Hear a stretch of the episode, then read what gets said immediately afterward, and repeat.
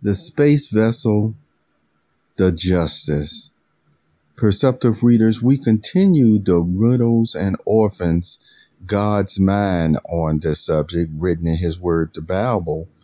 In Deuteronomy chapter 24 and verse 17, when you look that up, you will notice that God was even stating in his law to not pervert justice with a foreigner. You see, someone who is not of your culture, your background, your family line, the foreigner, outsider. But he said, do not pervert justice to the foreigner.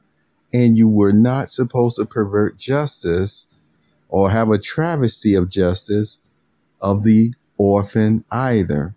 And then in the same verses, guess what? Or same verse, it mentions about the widow, how you were not supposed to take a pledge of the, the garment from the widow, you know, the clothes off her back as a pledge.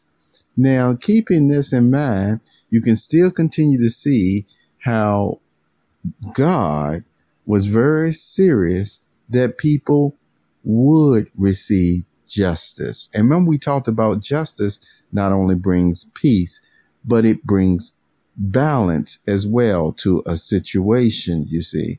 And that's why in times, especially past this week, you heard me talk about even with the economy, about persons owning their own business even that even though things are going on around them with inflation etc you still try your best to have balanced scales as well yes we adjust at times to situations but we want to make sure we're not the ones adding harm to the situation with price gouging and things of that nature.